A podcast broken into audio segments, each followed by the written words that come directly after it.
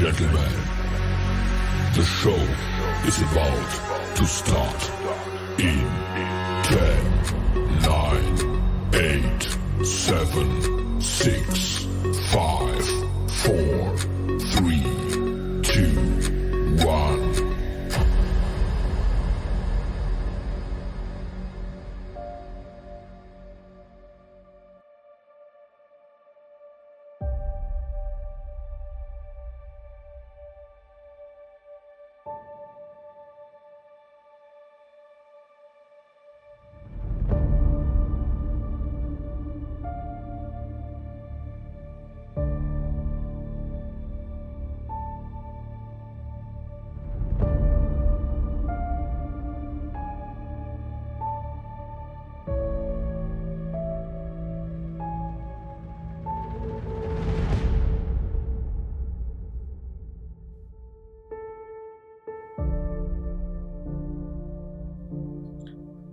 Φίλοι και φίλες, σας χαιρετώ. Καλώς ήρθατε σε ένα ακόμα podcast, το Beautiful Minds, The Podcasters. Σήμερα είναι Δευτέρα, 19 του Δεκέμβρη, λίγο πριν τα Χριστούγεννα και είσαστε συντονισμένοι εδώ προκειμένου να μιλήσουμε για ένα θέμα το οποίο πραγματικά α, όσο επιχείρησα να το προσεγγίσω διαπίστωσα ότι κάθε φορά που το, το ξανάψαχνα ήταν τρομερά συγκλονιστικό. Μαζί μας σήμερα ο Στέργιος. Στέργιο, σε χαιρετώ. Γεια σου Κάρλ, γεια σας φίλοι μου ακροατές. Είμαι πολύ χαρούμενος που τη βδομάδα των γενεθλίων θα αρχίσουμε και με gas και με light. Ωραία, λοιπόν. Ε, ο Γιώργος δεν ξέρουμε αν θα μπει γιατί έχει ένα πρόβλημα με διακοπή ρεύματος εκεί. Δεν το πλήρωσε. Όχι τα, ο Γιώργος είναι εγγύηση, εννοείται ότι το έχει πληρώσει, αλλά... Αυτά είναι ισχυρά ψυχοφάρμακα. Μπα, δεν καταλαβαίνω τίποτα. 7 χρόνια μεταγράφουν. Δεν, με- δεν με βλέπεις ως μία. Ησυχία, ηρεμία, ησυχία, ηρεμία. Είσαι σίγουρος ότι είσαι μια χαρά; Μα τώρα, παιδιά, είμαστε! Μάρκο! Βασικά, Μάρκο, τα χάπια δεν είναι για μένα. Είναι για έναν φίλο μου, το Λίνο. Αυτόν που περίμενα. Και γιατί δεν έρθει το ίδιος να τα γράψω; Δεν έχει ασφάλιση. Του λείπουν τα ένσημα; Όχι, δεν είναι από εδώ. Α, δεν είναι από εδώ. Γι' αυτό και το όνομα Λίνος. Όχι, το όνομα του το έχω βγάλει εγώ. Τα δικά τους τα ονόματα δεν μπορούμε να τα προφέρουμε εμείς. Από πού είναι, από την Κίνα; Όχι από τον χρόνο. Μέσα από τον χρόνο. Όχι, γύρω-γύρω από ένα δακτύλιο. Βλέπεστε συχνά με τον Λίνο; Ναι, αλλά σήμερα έχω να το δω όλη μέρα. Θα έχει πάει στη λαϊκή. Έτσι φαίνεται. Έτσι φαίνεται. Είσαι μαζί τους! Σε έχω καταλάβει. Ήρθα να πάρεις το Λίνο. Δικός μας είσαι; Δόξα τω Θεώ. Νόμιζα ότι είσαι με τους άλλους. Οι διακοπές παίζουν. Λοιπόν, όταν άκουσα τον όρο gaslighting και ουσιαστικά τον άκουσα από τον καθηγητή ε, ποινικού δικαίου του Δημοκρίτιου ε, Πανεπιστημίου της ε, του Δημοκρίτιου Πανεπιστημίου, τον κύριο Κωνσταντίνο Βαθιώτη, ένας άνθρωπος ο οποίος ε, κατά τη διάρκεια του COVID-19 έδωσε ένα πάρα πολύ μεγάλο στίγμα και κατά τη γνώμη μου η πιο φράση κλειδί που είχε πει είναι ότι δεν έμαθα εγώ νομικά για να με ξεφτιλίζει ο Μητσοτάκης. Ο άνθρωπος λοιπόν αυτός ε, ενεργοποιείται, δραστηριοποιείται ιδιαίτερα στα μέσα κοινωνικής δικτύωσης και σε μία εκπομπή ε, άκουσα να λέει για το φαινόμενο gaslight. Ε, μ' άρεσε το θέμα και είπα να το ψάξω. Και έριξα το θέμα στα παιδιά, τόσο στο Στέργιο όσο και στο Γιώργο και είπαμε να το προσεγγίσουμε το θέμα. Εκ πρώτης όψεως, ξεκινώντας, είναι από μια ταινία του 44, αν δεν θυμούμαι καλώς, όπου ο συγκεκριμένος πρωταγωνιστής προσπαθεί να τρελάνει τη γυναίκα του, ε, αναβοσβήνουν τα φώτα, αυτή το βλέπει, του λέει τα είδος που αναβοσβήνουν τα φώτα, γιατί αναβοσβήνουν, της λέει αυτός, ποια φώτα αναβοσβήνουν, λάθος κάνεις. Ε, όταν όμως αυτό επαναληφθεί μία, δύο, τρεις, τέσσερις φορές, αρχίζεις και, αρχίζεις και έχεις πρόβλημα με την ίδια σου την ύπαρξη, λες, δεν μήπως οι άλλοι έχουν δίκιο και εγώ έχω αρχίσει και τα παίζω. Δεύση της λύσας μου κρατώ, πω πω πω πω, πω πω πω πω. Και το μυαλό μου είναι θολό, πω πω πω πω, πω πω πω πω. Τρέλα, τρέλα, τρέλα. Και το μυαλό σου είναι θολό και το δικό της πιο λυψό. Σας εθολώσαν τα λεφτά. Γεια σου φανφάρα φαφλατά. Πολλοί μπορεί να το, παιδέψουν με, να το μπερδέψουν με την προπαγάνδα. Η προπαγάνδα όμως είναι σαν να λέμε ερασιτεχνικό πρωτάθλημα. Το gaslighting είναι κάτι πολύ χειρότερο γιατί η προπαγάνδα απλά διαμέσω της επανάληψης όπως είναι τα, η μέθοδος Παυλόφ με τα σκυλιά έτσι, ε, διαμέσω της επανάληψης προσπαθεί να σου περάσει μια πεποίθηση. Αυτό δεν έχει. Αυτό θέλει να σε τρελάνει, να σου παρακάμψει τη λογική, να σε κάνει να αμφισβητείς για τον ίδιο στον εαυτό με αποτέλεσμα να γίνεις υποχείριο του κάθε gaslighter, δηλαδή του κάθε ε, χειραγωγού θα λέγαμε, έτσι, σε μια ελεύθερη μετάφραση. Ε, το gaslighting έχει πάρα πολλές ε, εφαρμογές. Έχει από τις διαπροσωπικές σχέσεις, όπου έχουμε επιχειρήσει ε, να δώσουμε ε, λίγο διαφορετικά νοήματα, διαφορετικές λέξεις μάλλον, αλλά όπως λέει και ένας φιλόσοφος, if you try to change uh, a word, a word, you change the world, που σημαίνει ότι αν επιχειρήσεις να αλλάξεις μία λέξη, αλλάζεις όλο τον κόσμο. Ε, δεν γίνεται ρήμα που θα λέγαμε στην ελληνική γλώσσα, αλλά η μετάφραση μας δείχνει ότι πάρα πολλές λέξεις έχουν αλλάξει, έχουν αλλοιωθεί και έχει απολέσει και το νόημά τους. Δηλαδή, στη σημερινή εποχή λέμε αγαθός. Τον αγαθό το στη σημερινή εποχή τον έχουμε λίγο ψιλοβλακάκος, ενώ δεν είναι έτσι. Ε, το gaslighting μπορεί να το συναντήσετε στη σχέση σας. Να σας πει ο σύντροφος ή η σύντροφός σας εγώ σ' αγαπάω, εγώ ε, αυτό δεν συνέβη ποτέ. Ή, είσαι τρελός, το ίδιο πιστεύουν και κάποιοι άλλοι για σένα.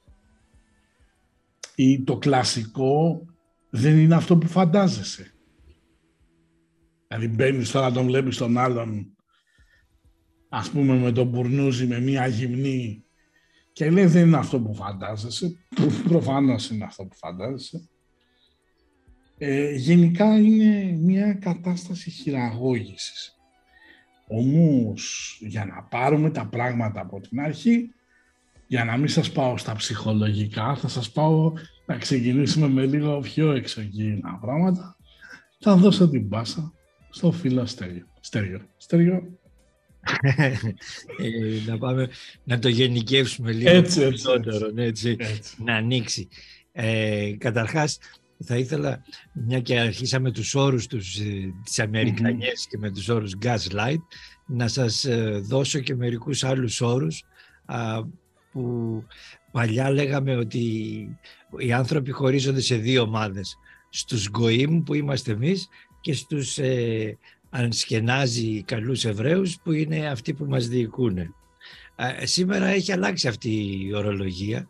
Εμείς είμαστε τα wet bots, δηλαδή τα υγρά ρομποτάκια, ενώ ε, οι οποίοι ε, ελεγχόμαστε μέσω των ε, software του, του computer και το hardware το computer γιατί έχουμε εμείς πολύ ευαίσθητο wetware, δηλαδή ε, το βρεμένο μας σύστημα, το συνέστημά μας δηλαδή το, που έχουμε είναι το ευαίσθητο και γι' αυτό αυτό χρησιμοποιούν για να μας ελεγχουν Έτσι λοιπόν μέσα από αυτό το, το wetware που έχουμε που είναι ε, η ψυχολογία που λέει ο Καρλ προηγουμένως, το Gaslight έρχεται να γίνει η ψυχολογική χειραγώγηση στο wetware των wet bots.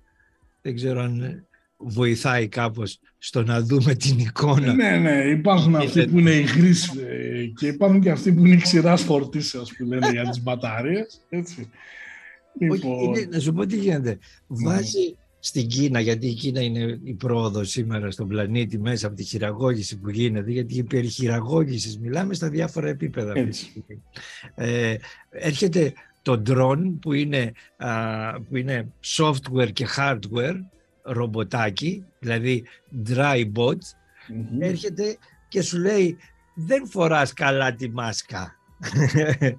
μιλάει δηλαδή στο wet bot, μιλάει στο wet, ε, wetware του wetbot και του λέει ε, ότι δεν φοράς καλά τη μάσκα και έτσι κινδυνεύουν, είναι το συνέστημα, οι άλλοι γύρω σου. Βάλτε είναι πιο καλά, βάλε και άλλες δύο, να είσαι σίγουρος. Γιατί επί της ουσίας τον τιμωρεί δηλαδή, για μια επιλογή όλοι οι άλλοι πολίτες που κάναμε το εμβόλιο και ακολουθήσαμε τους κανόνες και τις προτροπές των ειδικών, των καθηγητών, όπως ο κ. Βασιλακόπουλος. Ε, ναι, αλλά τώρα όταν παραδέχεσαι ότι δεν υπάρχει τίποτα όταν παραδέχεσαι ότι δεν υπάρχει, δεν υπάρχει πανδημία, όλη η κοινωνία είναι ανοιχτή και βάζει τον ε, ε, ανεμβολίαστο να πληρώνει από την τσέπη του το, ε, το τεστ, είναι αν δεν πάει να κάνει το εμβόλιο ανεμβολίαστο. Επιτρέψτε μου. Το εμβόλιο εκεί είναι, περιμένει, δεν έχει φύγει. Η κυβέρνηση έχει την ευθύνη που δεν τον έπεισε. Με προβληματίζει πάρα πολύ πάντως, επειδή έχω ένα παιδί ε, στο τελευταία τάξη του Δημοτικού, να του κάνει μάθημα ένας δάσκαλος ανεμβολίαστος. Και να σας πω γιατί με προβληματίζει.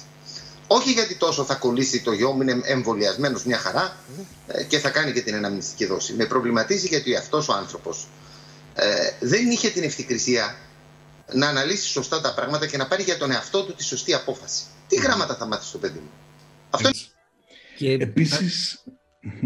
Συνέχισε, Όχι, απλώς θέλω να πω αυτό που πολύ ωραία ε, ανέλησες προηγουμένως, ότι το ζήσαμε πάρα πολύ εμείς όσοι είμαστε από τους κακούς ανεμβολίαστους ε, με το ότι ε, καταστρέφουμε το, με αυτά που κάνουμε, πόσο λάθος είναι η αντίληψή μας, πώς ε, είμαστε επικίνδυνοι για την κοινωνία με το να υπάρχουμε και να κυκλοφορούμε στους δρόμους ανεμβολίαστοι, που ακριβώς αυτό το πράγμα ήταν. Και ειδικά εγώ την εποχή που είχα κολλήσει η COVID, και δεν πήρα τα, αυτά που λέγανε οι γιατροί, αλλά πήγα και πήρα βερμεκτίνη που όλοι λέγανε ότι είναι για τάλογα και έγινα καλά σε τέσσερις μέρες. λοιπόν, εκείνη την εποχή όλοι οι γνωστοί και οι φίλοι μου, τα, τα άλλα wet bots που είχαν, τέτοιο, είχαν κακοπρογραμματιστεί μέσα από το gaslight της χειραγώγησης για τα, με τον COVID με κυνηγάγαν και μου λέγανε ότι αυτοκτονώ. Έτσι φέρνω και προσωπικά παραδείγματα. Έτσι. Μιας που αναφέραμε την περίπτωση του COVID-19 θα πούμε τα 10 σημάδια συμπεριφοράς gaslighting. Το ένα είναι κραυγαλαία ψέματα. Γνωρίζετε ότι το άτομο λέει ψέματα, συχνά με μεγάλη ευκολία, ωστόσο λέει ότι δεν το αναγνωρίζει αυτό στη συμπεριφορά του και εσείς αρχίζετε και έρχεται αυτό αμφιβολίες με τελικό αποτέλεσμα να γίνεται αβέβαιη και για τα πιο απλά πράγματα. Ένας δεύτερος λόγος είναι η άρνηση. Ξέρετε τι έχει υποθεί σε μια συζήτηση. Η άλλη πλευρά, όχι εμείς η εκπομπή, ο άλλος, ε, αρνείται ότι το είπε, σας ζητούν να αποδείξετε ότι το είπατε, αρχίζετε να αμφισβητείτε τη μνήμη σας, τη μνήμη σας και λες, γάμο, μήπως είχαν δίκιο. Μετά, και αυτό το είδαμε πάρα πολύ και ε, στην περίπτωση του COVID-19, χρησιμοποιούν αυτούς που αγαπάτε εναντίον σας πάρα πολλά άτομα τα οποία δεν θέλανε να κάνουν το εμβόλιο, αναγκάστηκαν να κάνουν το εμβόλιο γιατί τα παιδιά ας πούμε λέγανε στα παιδιά τους ότι δεν θα δείτε τον παππού γιατί είναι ανεμβολιάστος. Έτσι ένας παππούς που ξέρει ότι είναι σήμερα τα είδα και αύριο τα έχασα τα εγγόνια, σου λέει ας κάνω το εμβόλιο. Δείχνει δηλαδή ότι αυτή η χειραγωγική τακτική που χρησιμοποιούν οι φρενοβλαβοποιητές θα λέγαμε, δηλαδή αυτοί που κινούν τα νήματα, κάνουν το άτομο να αμφισβητήσει τον εαυτό του και τα πράγματα που κρατάει κοντά του. Ένα άλλο είναι χάνοντας την αίσθηση του εαυτού μας. Το gaslighting, το gaslighting συνεχίζει με μεγάλη μέθοδο και αδιάλειπτα ε, για ένα μεγάλο χρονικό διάστημα. Αυτό έχει σαν αποτέλεσμα ε, με την πάροδο του χρόνου να εξαφανίζεται η αίσθηση της αυτοπεποίθησης και έτσι το θύμα ε, γίνεται έρμεο των ορέξεων που, αυτού που θέλει. Λόγια αντιπράξεων. Ένας φρενοβλαβοποιητής θα μιλήσει και θα μιλήσει για να πείσει το άτομο για το ενδιαφέρον του για αυτό. Ωστόσο, οι πράξεις δεν θα αντανακλούν τα λόγια. Μετά ένα άλλος είναι η αγάπη και η κολακία. Ε, αλλά είναι με έναν τρόπο λίγο καρότο και μαστίγιο θα λέγαμε. Ένας άλλος λόγος είναι η σύγχυση που λέει ότι πρέπει να του δημιουργεί την αίσθηση ότι κάτι δεν πάει καλά. Μετά είναι ε, προβολή. Η προβολή είναι μια, ένα πολύ χαρακτηριστικό παράδειγμα, ιδίως στους ανθρώπους που θεωρούμε τοξικούς, πάλι μια αλλαγή λέξης. Ο τοξικός της δεκαετίας του 70, του 80 και του 90 είναι ο κλασικός μαλάκας Έλληνας. Έτσι. Απλά τον κάναμε τώρα τοξικό έτσι στην πραγματικότητα, αν ένας άνθρωπος ο οποίος είναι ο ηθήνονος της κατάστασης είναι ψεύτης και απατεώνας, θα κατηγορήσει τον άλλον ότι είναι ψεύτης και απατεώνας. Ένα άλλο τέχνασμα είναι να φέρνουμε στον στην κατάσταση ότι ο άνθρωπος έχει χάσει τη λογική του και ότι είναι τρελός. Ενώ μια επιπρόσθετη κατάσταση και τελευταία είναι ότι αυτός που είναι ο φρενοβλαδοποιητής, δηλαδή αυτός που κινεί τα νήματα, προσπαθεί να βγάλει ότι όλοι οι άλλοι είναι ψεύτες. Χαρακτηριστικό παράδειγμα πάλι με την κατάσταση του COVID-19 που ενώ βγαίνανε νομπελίστες και λέγανε ότι ρε παιδιά κάτι δεν πάει καλά σε αυτή την υπόθεση, βγαίνανε ε, άνθρωποι επιστημονικά ασήμαντοι και επειδή έπαιρναν τις ε, χορηγίες από τις φαρμακευτικές εταιρείες, προσπαθούσαν να πείσουν τους ανθρώπους ότι αν θα κάνεις το εμβόλιο, δεν θα μεταδίδεις τον ιό. Τελικά η αλήθεια ήταν λίγο διαφορετική. Α, τι μου κάνετε, ήρθατε για τη μετάθεση; Είμαστε σε πάρα πολύ καλό δρόμο. Μάλιστα, σήμερα το πρωί μίλησα και με τον Χαρίλαο, ε. Πρέπει να μου έχεις στείλει και μήνυμα, γιατί κάτι άκουσα στο κινητό μου. Μισό λεπτό να δω. Πούντος. Τι... Νάτος, νάτος. Χαρίλα, έρχομαι στην Αθήνα, πήρα το μήνυμα Χαρίλαος. Ωραίος ο Χαρίλαος, ε. Σύντομος και περιεκτικός.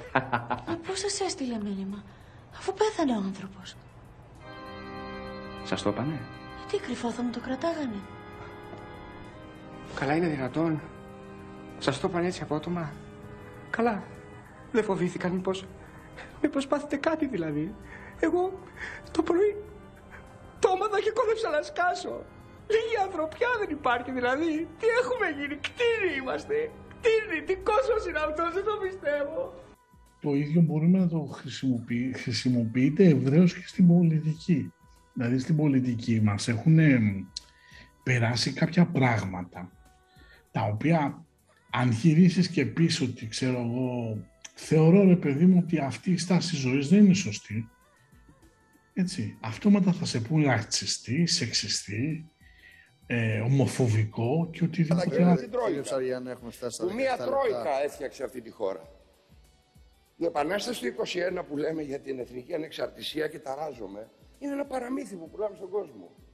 Όπως αυτοί δεν είναι προδότες που δώσαν το όνομα Μακεδονία. Όπως αυτοί δεν είναι προδότες που δώσαν το όνομα Μακεδονία. στην πραγματικότητα ε, το gaslighting έχει περάσει και με διάφορες άλλες μορφές. Δηλαδή σου λέει, ξέρω εγώ, έλα μωρέ τώρα τα, οι βάτραχοι τρώνε μύγες. Το ξέρουμε αυτό, έτσι κάνει τη γλώσσα χαπ και τη βουτάει τη μύγα. Αφού ο βάτραχος είναι του ζωικού βασιλείου, γιατί να μην φας και εσύ μύγες. Σκουλίκια. Δηλαδή η κότα που τρώει σκουλίκια από το χωράφι έπαθε κάτι; Εσύ δεν τρως το κοτόπουλο, ναι. Για την κλιματική αλλαγή να φας σκουλίκια είναι καλύτερο. Είναι και πιο γευστικό. Τρώγανε και οι αρχαίοι άλλωστε, δεν το ξέρεις. Κοίταξε, θα σου πω κάτι. θα σου πω κάτι, έτσι. Ε, πάρα πολλά πράγματα, έτσι. Ε, και η θρησκεία πολλές φορές είναι ένα gaslighting. Έτσι. Αν είναι gaslight η θρησκεία. Δηλαδή, ε, όταν φανατικοί υπάρχει... Οι χριστιανοί, οι φανατικοί, οι μομεθανοί, αυτοί που σφάζουν τους άλλους, τι είναι, θρησκευόμενοι τι γίνεται. είναι η... gaslightεσμένοι. Η, πώς τη λένε, η, αν διαβάσει κανείς το Κοράνι, έτσι, έχει ωραία πράγματα, άσχετα αν δεν μπορούμε να τα αποδεχτούμε, έτσι. Δεν λέει πουθενά σφάχτηκε το σκοτώστε. Αυτό είναι μια παρερμηνία όπως μια παρερμηνία του Ευαγγελίου έχουν οι χιλιάστες, οι Ευαγγελιστές, ή δεν ξέρω εγώ τι. Έτσι. Οι δηλαδή- Ισπανοί δηλαδή... που σφάξανε τους Ινδιάνους. ναι, ναι, ναι. Σου έχω και άλλα παραδείγματα για γκάζι. Ναι, θα ήθελα πολύ να τα ακούσω. Είναι αυτά που δεν θέλουμε να τα δούμε. Τα έχουμε βάσει στη μάπα και αυτοί σήμερα που έχουν περάσει τα χρόνια ε, τα βλέπουμε και εμείς οι παλιοί λέμε είναι δυνατόν η Μακεδονία και το Μακεδονικό. Δηλαδή ξαφνικά η Βαρντάσκα του 1940-50 έγινε Μακεδονία. Σε όποιο πω για Βαρντάσκα με κοιτάζει Κινέζικα. Ακόμη και στη Θεσσαλονίκη άμα πας και τους πεις για Βαρντάσκα δεν καταλαβαίνουν. Αυτή η απίστευτη υποχώρηση, για να μην χρησιμοποιήσω μια πιο βαριά έκφραση, το τονίζω. Αυτή η απίστευτη κολοτούμπα του Μακεδόνος τρομάρα του Πρωθυπουργού, του Κώστα Καραμαλή, ο οποίος μπαίνει στην ιστορία ως ο Πρωθυπουργός που ξεπούλησε τη Μακεδονία. Αυτή είναι η πραγματικότητα. Κατάλαβε πιστεύω κάθε καλοπροαίρετος πολίτης ότι η Νέα Δημοκρατία έχει αλλάξει στάση από την εθνική γραμμή του Συμβουλίου των Πολιτικών Αρχηγών του 1992 και όπως καταλαβαίνετε αυτό σημαίνει, για να το πούμε με απλά ελληνικά, ότι στην πραγματικότητα ο Κώστας Καραμαλής και η Ντόρα Βακογιάννη προσπάθησαν να κοροϊδέψουν τον ελληνικό λαό. Σφίγγω με Κύριε Γεωργιάδη. Υποκριτής δεν ήμουν ποτέ. Υποκριτής δεν ήμουν ποτέ, μπορεί να Υποκριτής δεν ήμουν ποτέ. Άρα παραβιάζεται το διεθνές δίκαιο. Να με πάτε φυλακή. Όταν μιλάω ως Υπουργός Ανάπτυξης και Επενδύσεων της Ελλάδος, σέβομαι τη συμφωνία. Άρα μιλάμε για τη Βόρεια Μακεδονία. Μάλιστα. και δεν μπορείς να το εξηγήσεις και είναι και φανατικοί, σε βρίζουν, σου φωνάζουν. Δηλαδή, βλέπεις το, τον άνθρωπο που είναι και αγράμματος και επιμένει. Αυτή είναι η ψυχολογία της χειραγώγησης και έχουμε βρει ο Σόρος ήρθε και έφτιαξε χώρες, πίστεψαν λαοί και πράγματα και πιστεύουν αυτή τη στιγμή σημαίες και μέσα σε 50, 60, 70 χρόνια έχει αλλάξει ένα τοπίο τελείως και στα Σκόπια που ζούσε η γιαγιά μου και σήμερα λένε ότι η γλώσσα είναι μακεδονική ενώ δεν είναι... Βουλγάρικη, είναι ξεκάθαρος. Ναι, αλλά βλέπουν τα γράμματα τα, που δεν είναι ούτε λατινικά, ούτε αρχαία ελληνικά, ούτε τίποτα. Τα γράμματα της μακεδονικής γλώσσας τώρα κάνει και ναι. σχολείο. Και ναι. Αυτή είναι η μακεδονική. ναι, ο, ο Αλέξανδρος την ήξερε αυτή απ' έξω, την έπε, του τη μάθαινε ο Αριστοτέλης. Δηλαδή αυτό και αν είναι gaslight. Τώρα ένα ενεξελίξει gaslight που έχουμε και το βλέπουμε αλλά δεν καταλαβαίνουμε είναι για τα νησιά του Αιγαίου και το Καστελόριζο και αυτά. Ε, οι Τούρκοι παίζουν ένα gaslight παγκόσμιο και σου λένε αυτά είναι δικά μας. Η γαλάζια πατρίδα και όλα αυτά τι είναι; είναι gaslight. Αντί να κάνουμε εμείς gaslight και να λέμε δεν είναι και δικά μας είναι αυτά από τότε και να βγάλει τον Κωνσταντίνο το, Μπαλαιολόγο και όλους αυτούς που μένανε εκεί έχουν βγει τώρα οι Τούρκοι από τη Μογγολία να μας πούνε ότι ναι, η Μύκονος είναι τουρκική. Ξέρεις τι γίνεται. πάμε, πάμε στη σύγχρονη ιστορία. Έτσι. Δηλαδή δεν είναι gaslight όταν σου λένε ο Ελευθέριος Βενιζέλος, έτσι, ήταν ένας μεγάλος πολιτικός, πατριώτης, δημοκράτης. Ε, και εκεί, αν δεν έχεις διαβάσει δύο βιβλία ιστορία, έτσι, ξέρεις ότι υπάρχει επιστολή του Βενιζέλου στον Πλαστήρα, το 35 που είχε γίνει το κίνημα, έτσι, που λέει ότι κοίταξε να δεις τους, α, α, τους στρατιωτικούς και τους πολιτικούς αντιπάλους μας θα πρέπει να τους ξυλώσουμε. Δεν λένε, δεν κάθεται να ασχοληθεί κανένας να πει ότι ο Βενιζέλος ίδρυσε το ιδιώνυμο, δηλαδή ήσουν ένα κομμουνιστής, έτρωγες ιδιώνυμο, τελείως καθάριζες.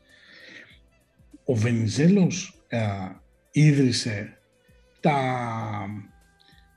τα νησιά τα οποία ήταν τουριστικά θέρετρα α, αντιφρονούντων, κάτι Γιάρο, Μακρόνισο, Αριστράτη, έτσι.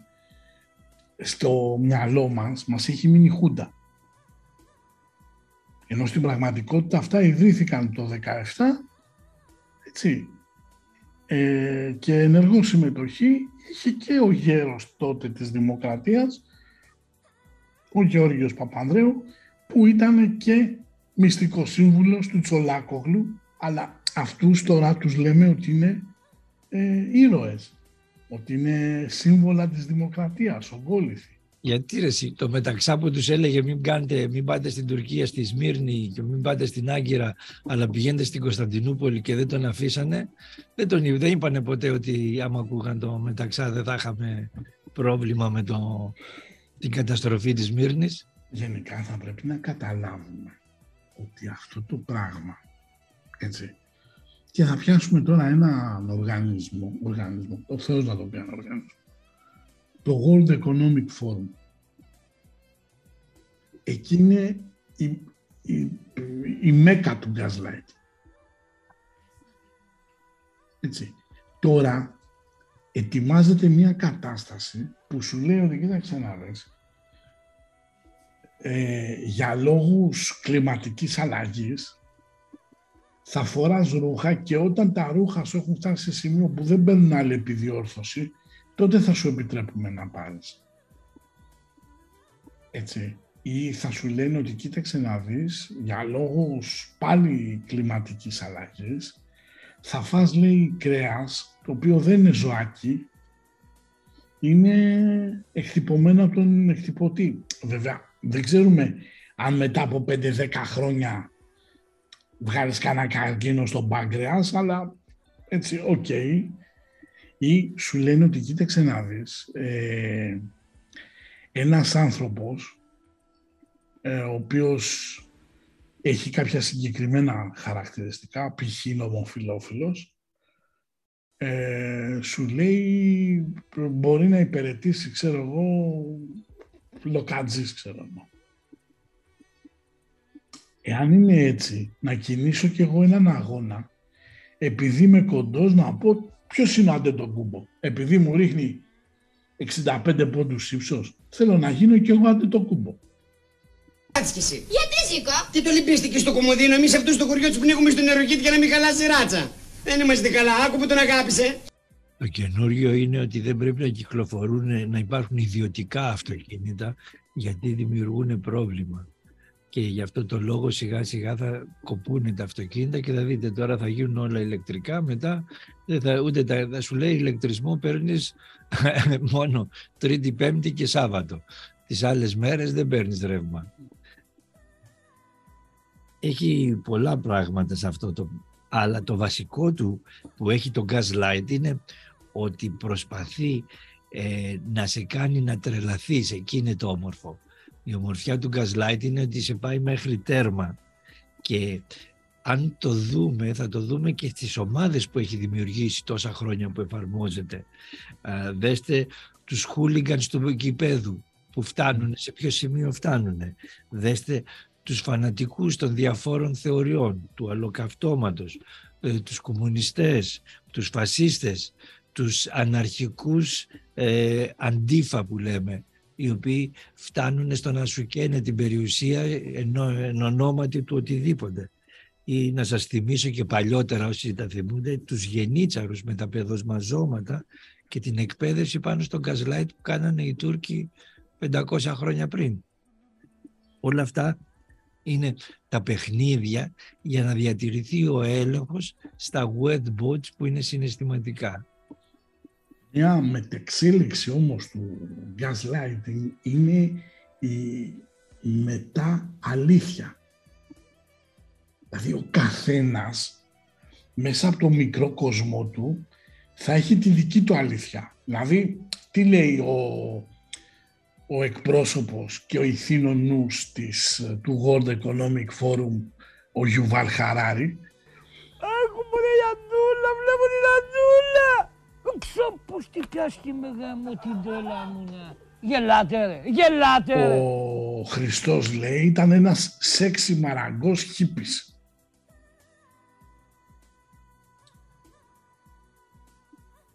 Έτσι, ο άλλος σου λέει ο Χριστός ήταν θεάνθρωπος. Ο άλλος θα σου λέει ο Χριστός ε, ήταν ένας απλά επαναστάτης, ζηλωτής. Έτσι. Ε, ο, ε, οι άνθρωποι οι οποίοι τώρα είναι σε μια τρανς κατάσταση, έτσι, σου λένε ότι εγώ μπορώ να αυτοπροσδιοριστώ όπως θέλω και εννοείται ότι είναι αναφαίρετο δικαίωμά του. Αλλά η βιολογία είναι η βιολογία. Δεν μπορεί να αναιρέσουμε ότι υπάρχουν τα X και Y χρωμοσώματα. Γιατί τότε θα πούμε ότι και τα παιδιά με σύνδρομο Down δεν έχουν σύνδρομο Down.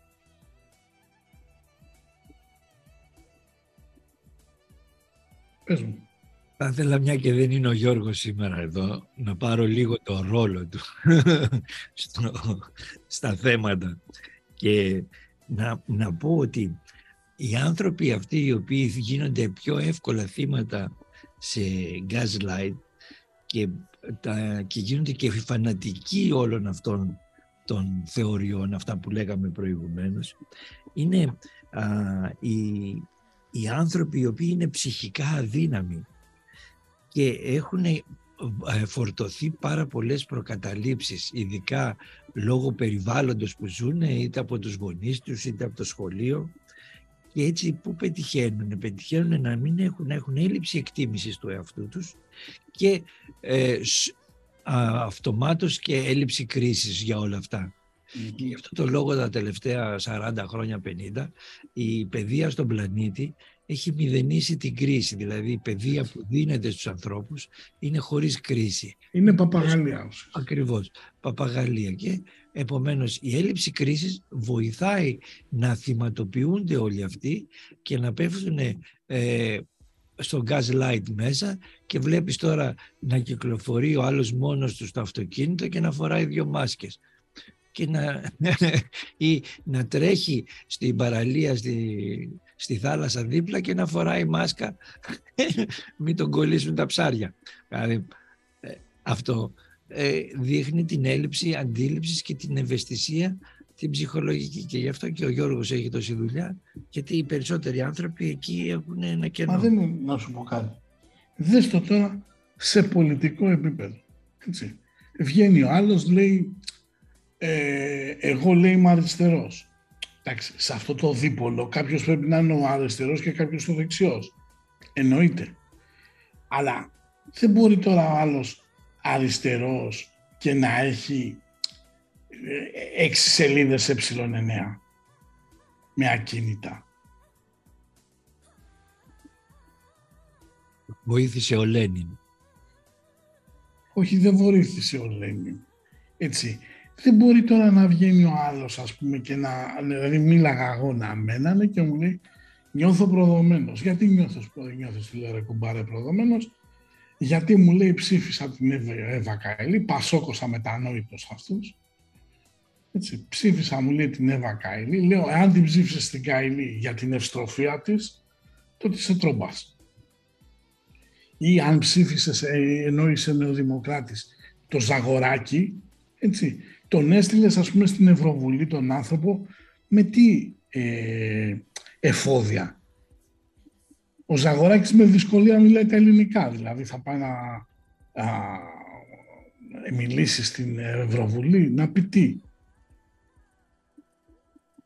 Ή ο άλλος που στείλανε μπέρδεψε λέει τα κουμπιά και ψήφισε ναι και ενώ ήθελε να ψηφίσει όχι. Εάν είναι και δεν μπορείς να ξεχωρίσεις το μπλε με το πράσινο, το δεξί με το αριστερό, ας το γάματο. Κάνε κάτι άλλο. Υπάρχουν ε, οι θεωρίες, που, αυτό που λες Πασόκ ή οτιδήποτε, ε, είναι, έχουν χωρίσει στο διοικό, το διπλό κόσμο αυτόν, στους ξύπνιους και στους κοιμισμένους. Είναι η αμερικάνικη έκφραση, είναι το walk. Οι Αμερικάνοι έχουν χωριστεί στους walk που είναι οι ξύπνοι ε, και οι άλλοι που είναι οι μάγκα που θέλουν να κάνουν μεγάλη την Αμερική. Ο, ο Elon Musk όταν ξεκίνησε ήταν ε, walk, ήταν με τους μοντέρνους. Θέλανε να σώσουν τον πλανήτη, να βάλουμε ηλεκτρικά αυτοκίνητα, να, κάνουμε, να φύγουμε από τον πλανήτη, να πάμε στον Άρη. Όλοι οι δημοκρατικοί ήταν μαζί του. Τώρα που πήρε το Twitter και άρχισε να μην είναι τόσο walk, να γίνεται λίγο μάγκα, έχουν στην Αμερική έχουν φτάσει να πουλάνε τα αυτοκίνητά τους. Όχι γιατί, για να μην πουλάνε τις μετοχές της Τέσλα και πουλάνε τα αυτοκίνητα η walk γιατί θεωρούν ότι είναι, ε, ε ξεπουλήθηκε η ιδέα και δεν πρέπει να έχουν... Ε, ξέρεις τι γίνεται τώρα. Δεν μπορώ να καταλάβω ένα αυτοκίνητο τι σχέση έχει με, το, με το τι σκέφτεται ο ιδιοκτήτης. Πρόσεξε να δεις. Ο Elon Musk είναι ένας άνθρωπος ο οποίος μπορεί να φαίνεται πρωτοπόρος σαν μυαλό. Έτσι. Μπορεί όντως να έχει κάνει πράγματα. Αλλά τώρα, ε, αν νομίζει ο άλλος ότι πήγε και πήρε, έδωσε 50 δις για να μπορείς να μιλήσεις εσύ και εγώ ελεύθερα, μάλλον κάνουμε κάποιο λάθος. Έτσι, οι άνθρωποι αυτοί δεν έχουν ιδεολογία. Η ιδεολογία τους είναι το χρήμα. Θέλουν να δουν την επόμενη χρονιά να είναι ή στην ίδια θέση, ακόμα καλύτερα παραπάνω στη λίστα των Forbes. Τι κάθομαστε τώρα και μιλάμε. Δηλαδή, ή ας πούμε λέει ο τέτοιος, θα καθίσω λέει, θα σας δώσω λέει αύξηση 4%. Πόσο είναι η αύξηση που θα πάρεις, σου λέει τώρα ο Μητσοτάκης, θα σας δώσω λέει να αντιμετωπίσουμε λέει την επισητιστική κρίση με 0,70 ούτε μισό πάκετο ηλιοσπόρους.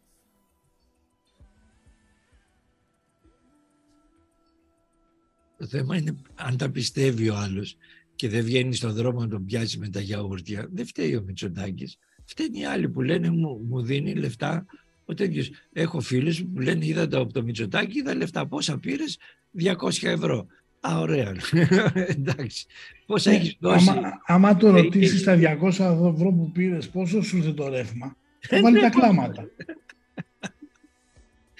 ναι. Δεν σώζεται αυτός, είναι αυτο, ε, αυτοκτονούν προσωπικότητες.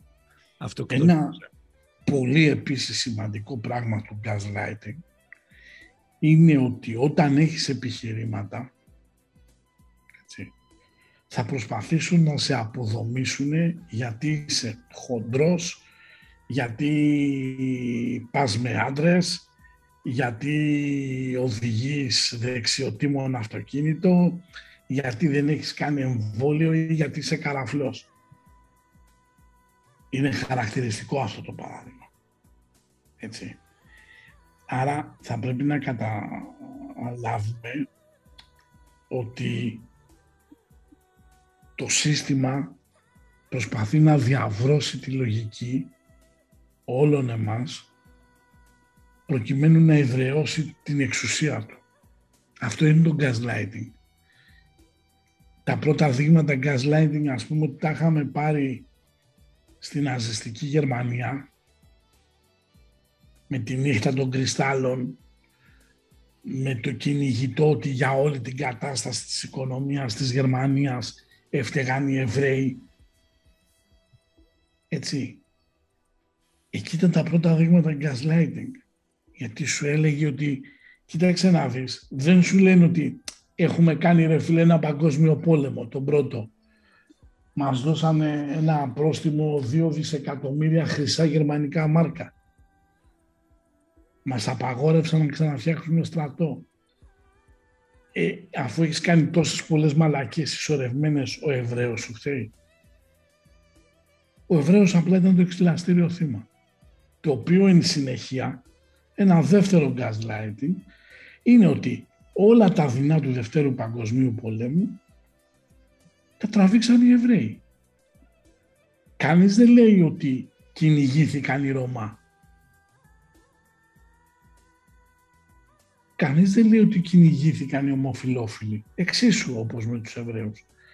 Κανείς δεν λέει ότι κυνηγήθηκαν οι πολιτικοί αντιφρονούντες, οι οποίοι δεν ήταν και καλά Εβραίοι.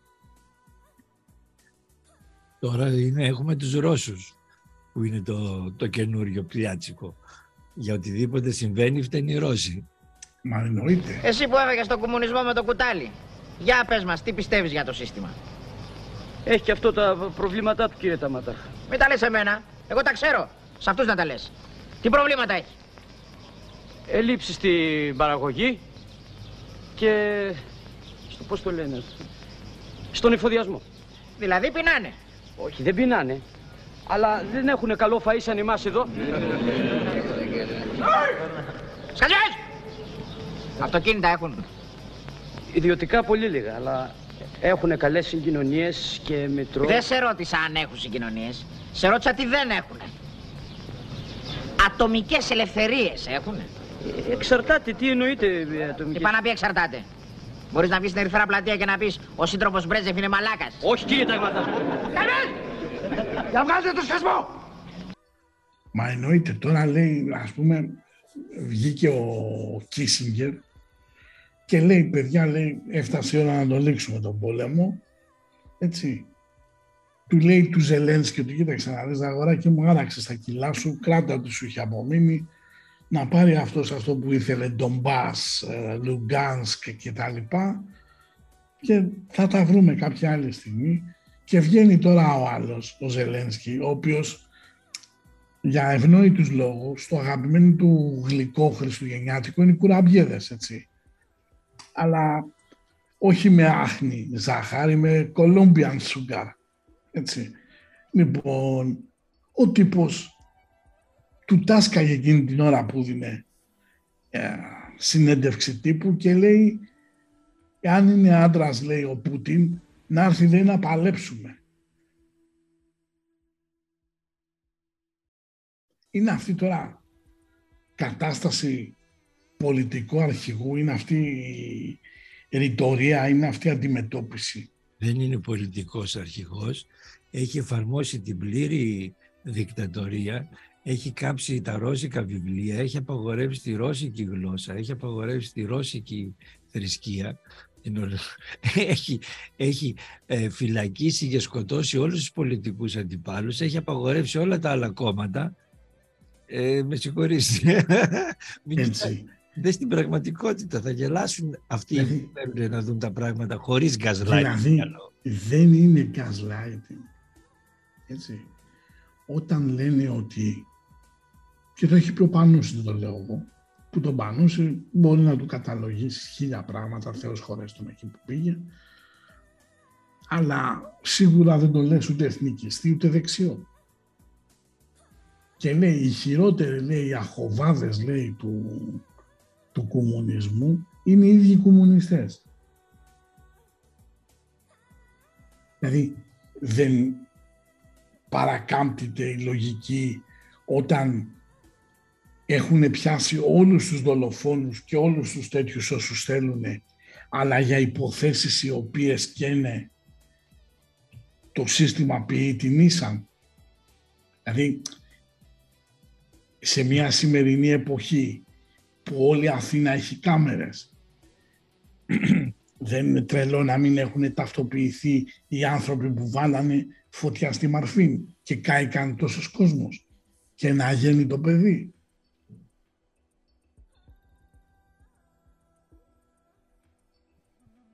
δεν είναι gaslighting όταν εσύ δεν έχεις ε, κάνει μια σωστή φορολογική δήλωση που σου λέει Ο νόμος είναι νόμος και πρέπει να εφαρμόζεται.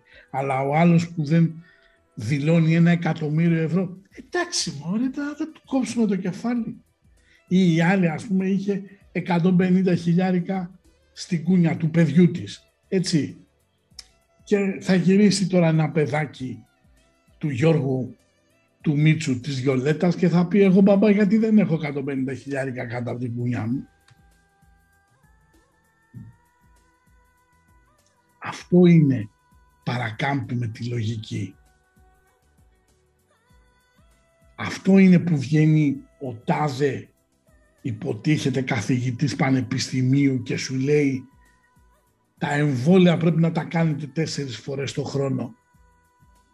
Και εσύ και εγώ έχουμε πάει στράτο, έτσι. Έτσι και έχεις και κάποιες δεκαετίες παραπάνω από μένα. Έχεις κάνει πολλές υπενθυμιστικές ε, δόσεις και ιδίως με συχνότητα ανά τρεις μήνες επειδή έχουν ψωνίσει οι φίλοι μου η Ούρσουλα, έχει ψωνίσει πολλά δισεκατομμύρια τέτοια εμβόλια, πρέπει να τα, κάτι να τα κάνουν. Αλλιώς θα πάθουν ότι έπαθε και ο Έρμος ο Αβραμόπουλος. Θα τα ρίξουν, στη, θα τα πετάνε στην χωματερή. Ναι.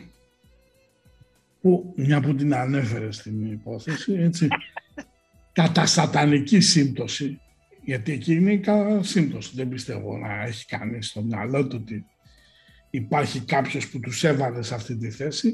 Οι υπεύθυνοι ήταν ο, ο ένας ήταν ο υπουργός ο Κοντο, Κοντορεβιθούλης, δεν θυμάμαι πώς το λένε, και ο άλλος υπεύθυνος από τον κλάδο της ιατρικής, ο Σωτήρης ο Τσιόδρας.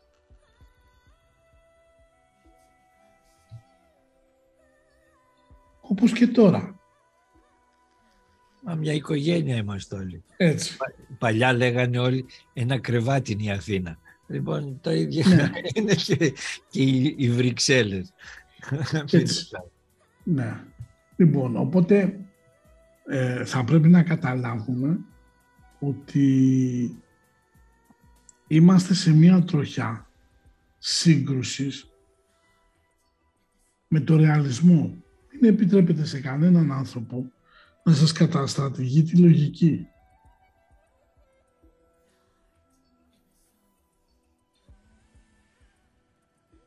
Δεν μπορεί να βγαίνει τώρα ο καθένας και να λέει, κοίταξε να βρεις, κάναμε δημιουργική λογιστική, μπήκαμε στην Ευρωζώνη, έτσι, ε, αλλάξαμε λίγο τα στατιστικά, τα πειράξαμε, αλλά αυτό δεν είναι πλαστογραφία.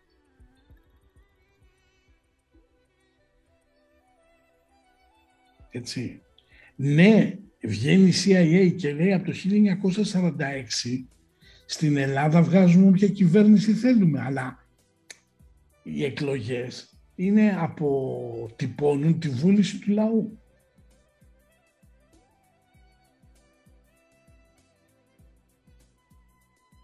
Και τώρα ας πούμε που θα έρθουν και τίποτα ελέγχοι περίεργοι για τα χρήματα, πάνω από 5, 7, 10, 15 χιλιάδες ευρώ, έτσι, θα δεις τι ωραία έχουμε έρθει στη μετάβαση της ψηφιακής εποχής και του ψηφιακού χρήματος και θα δεις μετά από το 24-25 πώς θα βγαίνουν οι τωρινοί διώχτες των κρυπτονομισμάτων και να λέει όσοι δεν παίζετε κρυπτονομίσματα είσαστε μαλάκες γιατί εδώ είναι η ευκαιρία ενώ πριν τρία χρόνια πουλάγαμε παπά και λέγαμε ότι όσοι παίζουν κρυπτονομίσματα είναι οι μαλάκες της υπόθεσης.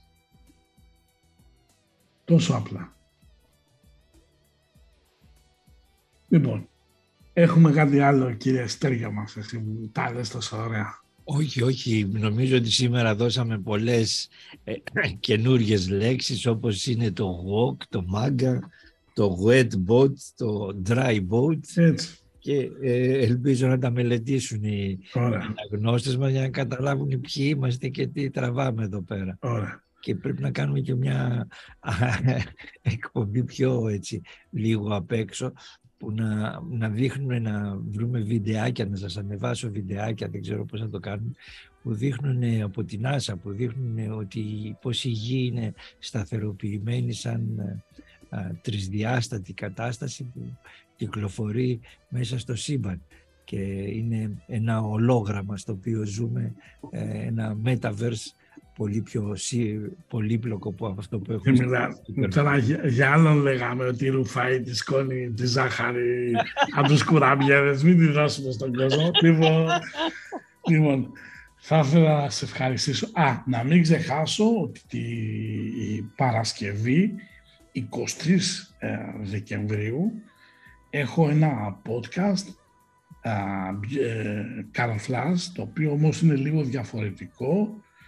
Θα έχει λόγια, σαφέστατα. Θα κάνουμε μια αποτίμηση του, του 22 και μια εκτίμηση του 23, αλλά σε κάθε περίπτωση που θα σας λέω θα υπάρχει και ένα τραγουδάκι, έτσι. Είναι τα τραγούδια του 2023, δεν είναι τα hit, είναι αντί να σας τα λέω ότι θα γίνουν αυτά και αυτά, θα τα καταλαβαίνετε με τραγουδάκια. Οπότε είναι ένα podcast το οποίο αποσκοπεί και στην ενημέρωση και στην ψυχαγωγία, μιας και έρχονται ε, Χριστούγεννα, όσο και αν ενοχλεί κάποιους αυτό. Έτσι. Ε, όσο και αν επιστήμονες λένε ότι ο Χριστός ήταν ένα 70 Τώρα προχθές τον βγάλανε ένα 50. Ε, έχασε μέσα στην πορεία 20 πόντους.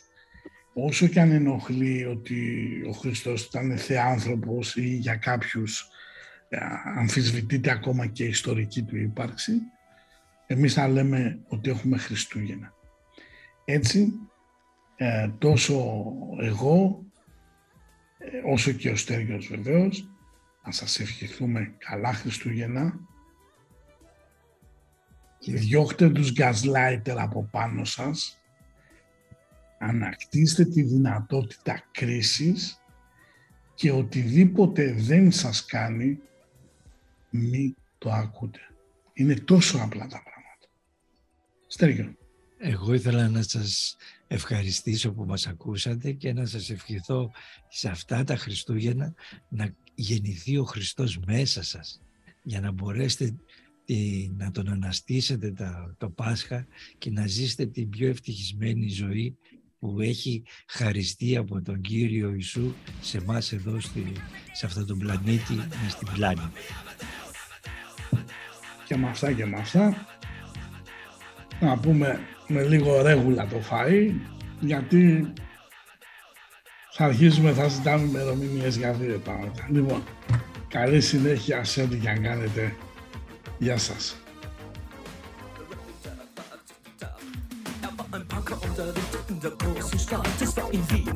Männer, wo er alles tat. Er hatte Schulden, der Natur, doch ihn liebten alle Frauen. Und jede rief, na kann man Rock me Amadeus. Er war Superstar, er war populär, er war so exaltiert, because er hatte Flair. Er war ein Virtuose, war ein Rockidol. Und alles rief, na kann man Rock me Amadeus. Du